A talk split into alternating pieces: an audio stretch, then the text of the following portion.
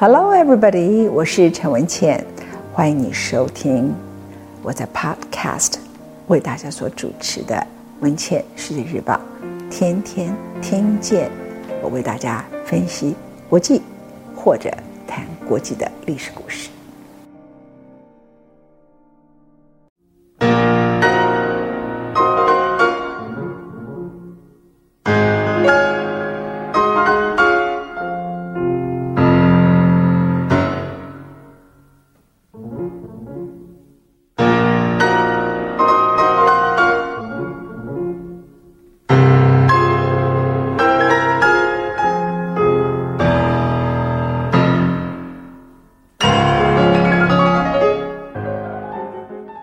欢迎你回到伊丽莎白一世的第五讲。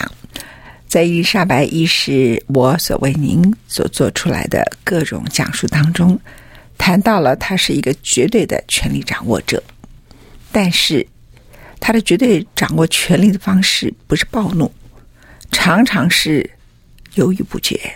很多的思考。在很多的思考里头，第一个是面对不断的政变。政变的理由很简单，他拒绝结婚，他没有子嗣，所以杀了他，别人就可以篡夺他的位置，而这个别人可能就代表天主教徒。也有很多人希望他杀了最可能继承他皇位的圣玛丽王后。那最希望这件事情发生的是最激进的清教徒，但伊丽莎白一世已经在他任内做出一个决定。他不要这个国家再重蹈他父亲时代长达三十年的战争，也不要他的姐姐的时代，到处伦敦桥上都是人头，不是新教徒杀了天主教徒，就是天主教主政的时刻杀了新教徒。他要让英国有稳定的政府。事实上，在统治的期间的时候，法国就因为。对于清教徒的杀戮而产生了非常大的宗教大屠杀。那个时刻，伊丽莎白一世看到了法国的状况。当时的法国呢，是差不多在一九五零年代，在巴黎发生了一场叫做圣巴塞罗缪日大屠杀，死伤的民众难以想象，满街都是尸体。而那个时刻，他们。本身呢，认为主要的原因是凯撒琳母后非常憎恨法国的新教徒派，认为他们正在败坏法兰西。于是到了一五七二年的时候，就横扫法境，凄惨的宗教屠杀终于引发，而死了这么多人。在那个年代，伊丽莎白一世远看着欧洲大陆所发生的一切，她很庆幸她的宗教政策带来一个稳定的政府。而这个稳定的政府呢，使得他在任期间，其实他就有一些手腕来处理各方面给他的压力，还有他也给英国带来一些很大的一些改变。我特别谈到说，为什么我决定在节目里头介绍伊丽莎白一世，因为他可能是让英国可以稳定下来，而且他的文艺复兴。他在他的年代所创造的莎士比亚戏剧，以及三十年的稳定，最终使得英国变成了欧洲的强国，尤其是后来打败了西班牙。当他变成这个强国之后，经过一百五十年后，英国有工业革命的发展，所以很多事情其实他的远见是很早很早之前就要注定的。例如在清朝，中国的陨落，事实上是乾隆皇帝注定的，然后到他的孙子的时代。就鸦片战争爆发，其实他的年代他不需要面临这个问题，但是他做出来错误的政策，他没有奠基下正确的一个基础，他完全忽略了海军的重要性。那你更早之前来谈的话，那可能就是在明朝时代就明成祖就是如此了。郑和下西洋，他却没有让他继续发展，因为他的目的就是因为他杀掉了他的哥哥郑惠帝，他需要找郑惠帝到了哪里去。所以郑和下西洋的目的呢，就是哎。我宫廷的内斗那个人，我还没有抓到，所以他根本没有一个英国当时皇权，或是西班牙当时皇权要全面发展海军的远见，所以整个中国的陨落是长达一百多年，然后到了清朝，到了乾隆又犯了大错，到了道光年间才付出重大的代价。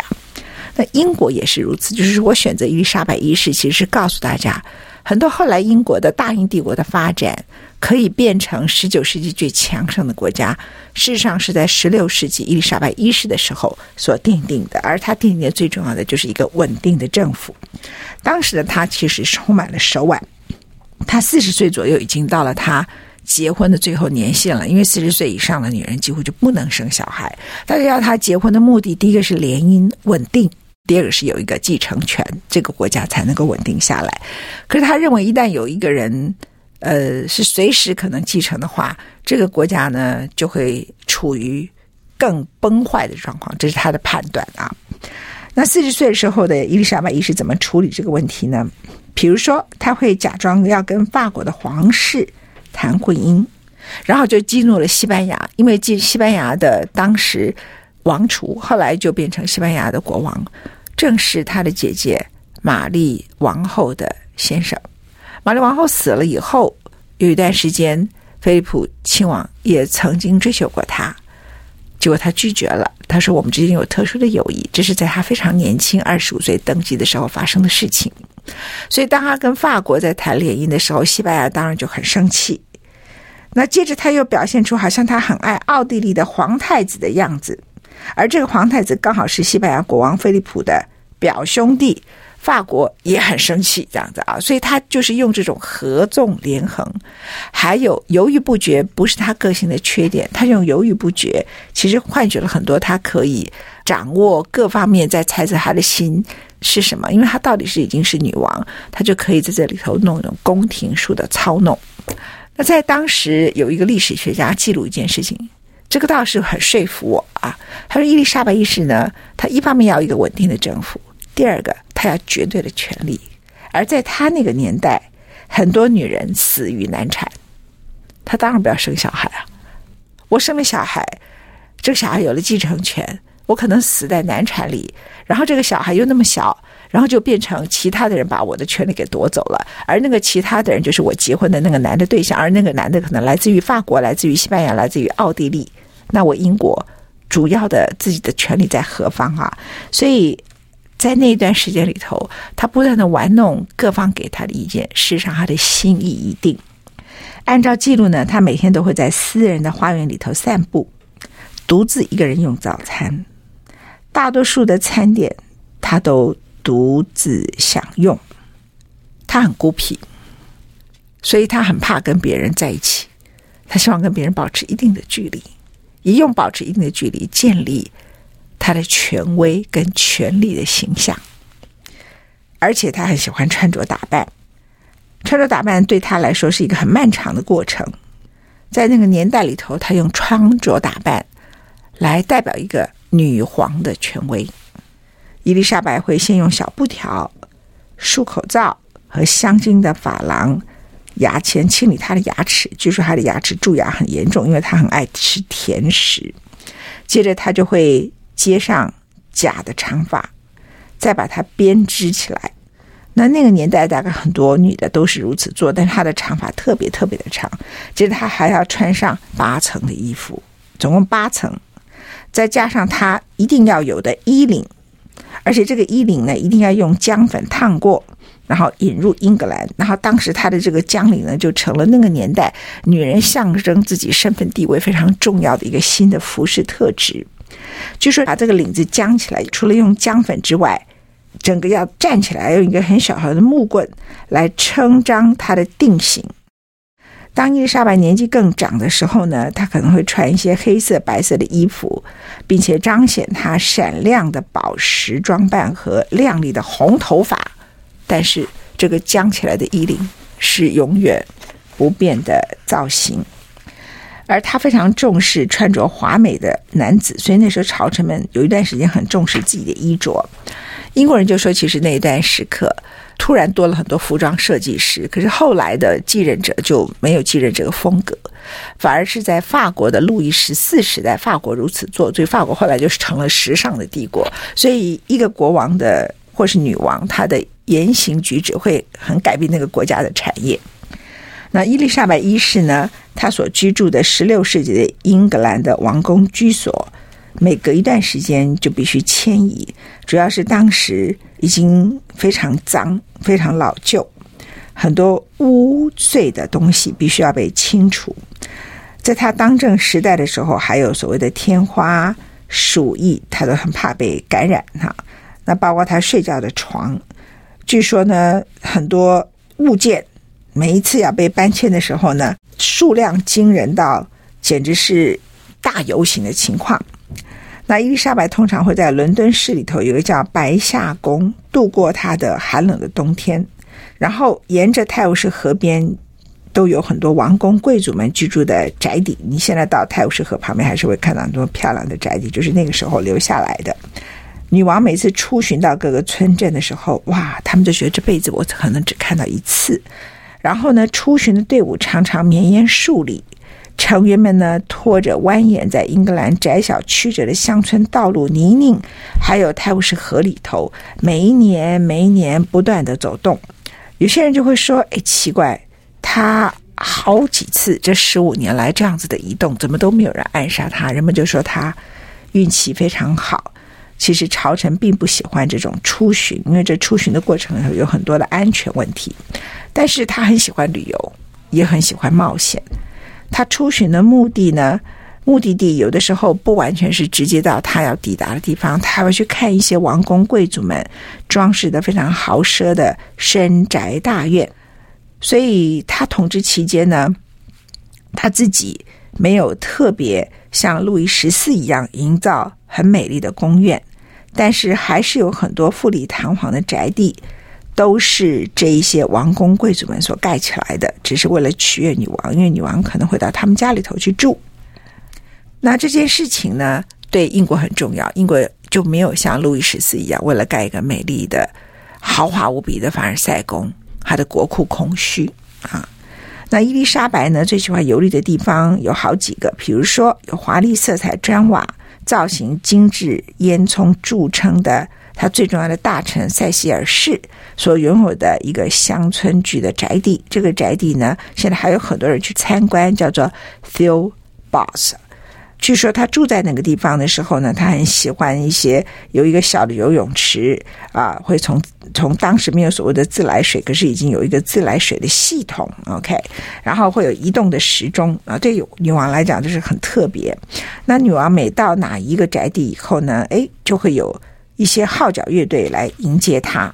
那也有一些王公贵族为了要讨好他，就会找来一些剧团，然后表演一些，比如像英国神话故事里头的 King Arthur 啊，亚瑟王，也有真人打扮的湖中女仙，他们就会乘坐可以漂浮的人工小岛，在护城河里头优雅的飘动。还有身着奇装异服、华美服饰的吟唱队伍，连篇诗歌颂赞女王的降临，还会有喷泉啊，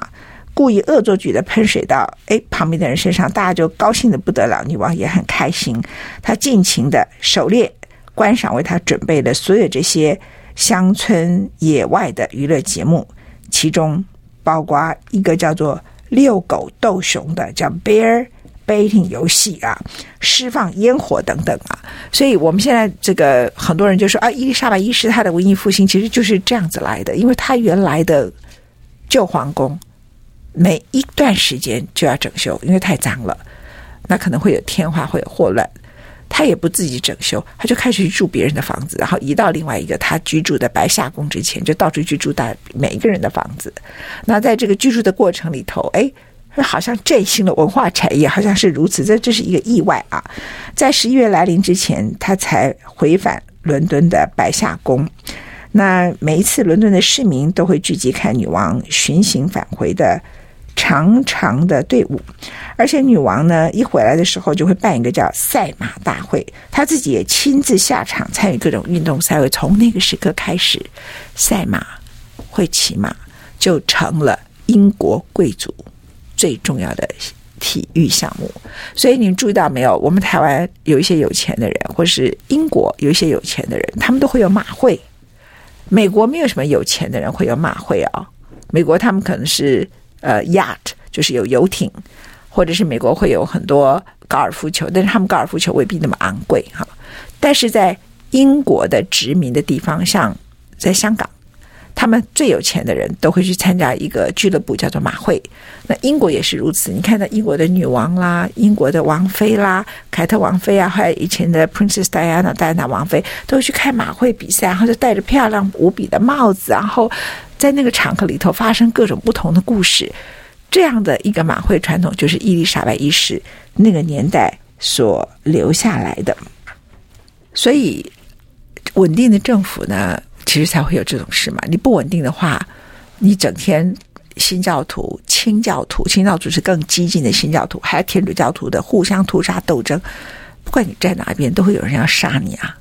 所以他可以不断的泰晤士河各地方游行来游行去啊。那其实最后真正会有暗杀女王的行为，都还是跟继承权有关系。所以。伊丽莎白一世在的时候呢，就是很多在英国发生了很多很有趣的事情。英国著名的一位历史学者，他的全名叫做乔治麦考莱特莱弗里斯，他如此评价伊丽莎白一世。他说，那个年代里头不喜欢伊丽莎白对宗教妥协态度的人，比如说，有些人认为他太过偏向新教派，这就是天主教徒；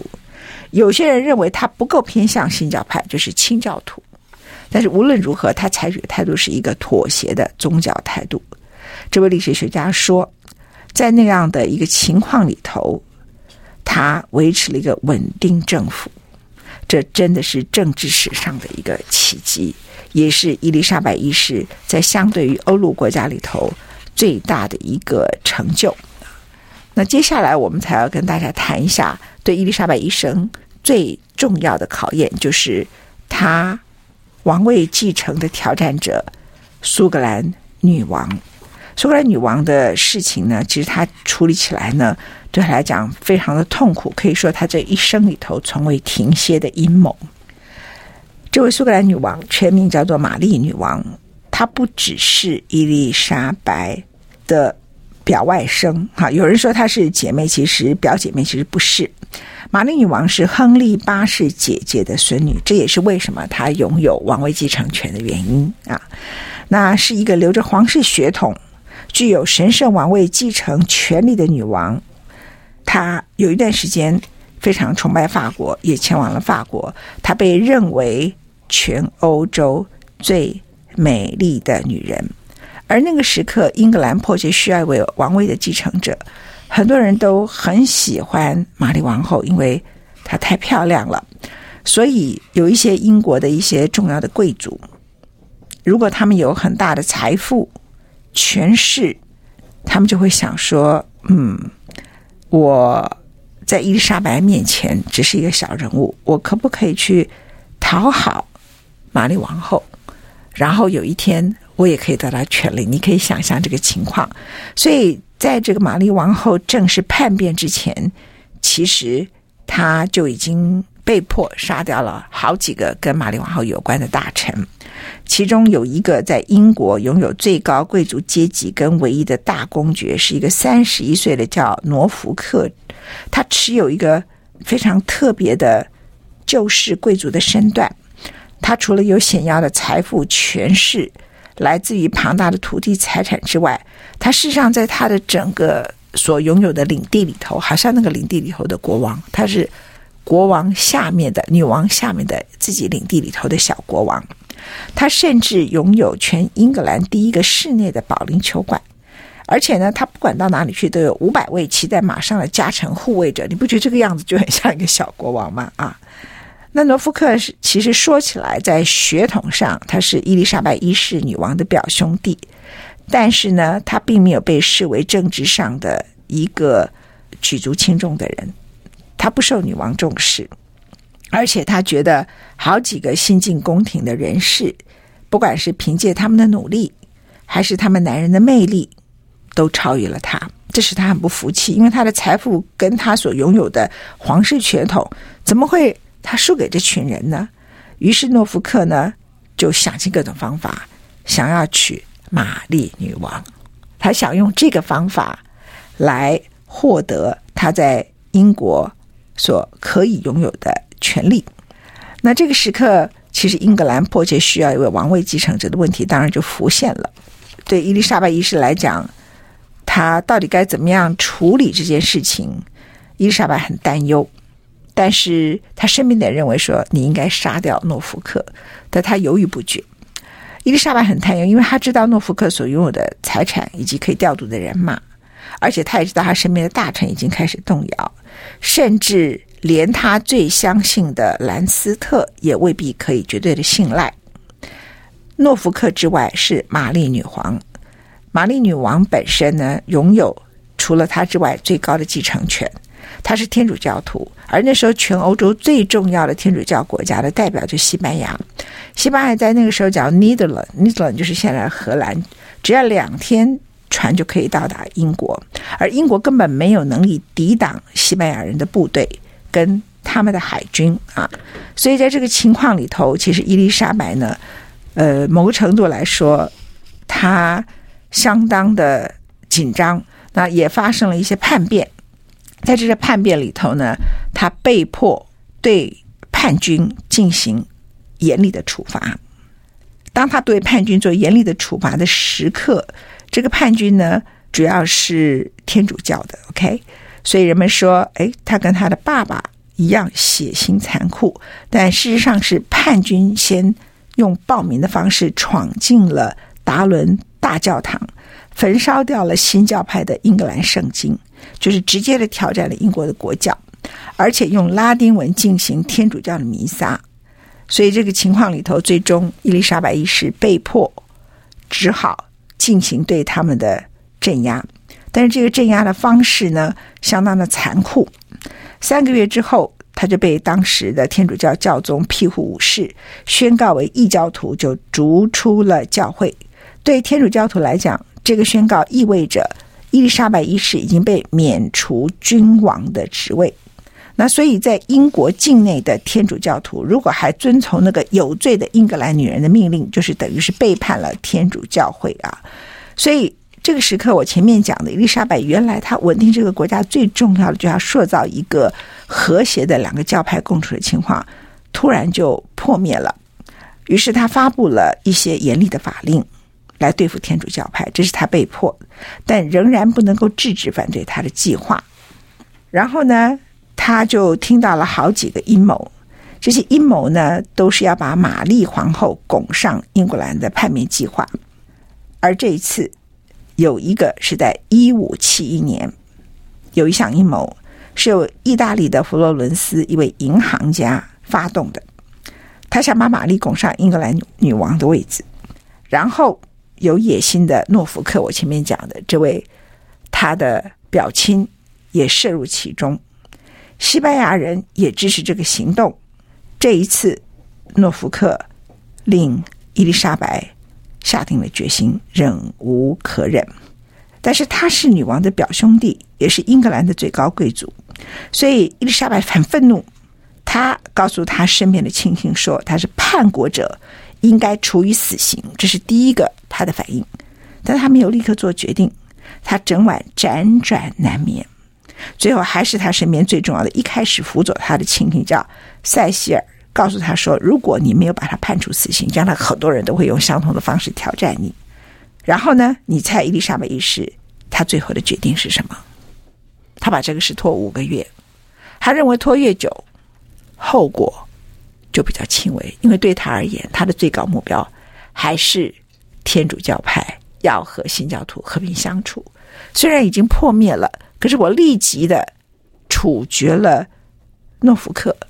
我就等于要跟所有的天主教徒、跟天主教宗、跟西班牙摊牌，我打不起这个仗，所以以拖待变，就拖了五个月，最后签下了处决的命令。但是处决了诺福克，他能不能处决玛丽女王呢？他没有处决，这使得英国他身边的朝臣们都觉得不能够谅解。他告诉他们：“我的婚姻。”不是我的婚姻，是政治。玛丽女皇的死刑不是审判，她也是政治。杀她很容易，后果呢？你可以看出这个女孩子最后变成女皇，然后还在处理许多事情。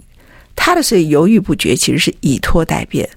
换取人们对这件事情因为时间的愤怒而慢慢消除之后，还要下决心把对方给杀了。所以犹豫不决是一个形容词，另外一个以拖待变，你可以解释是他的整个君王术之一。无论如何，这位女王可以统治英国这么久，到她死那天为止，都没有人有办法成功的篡夺她的王位。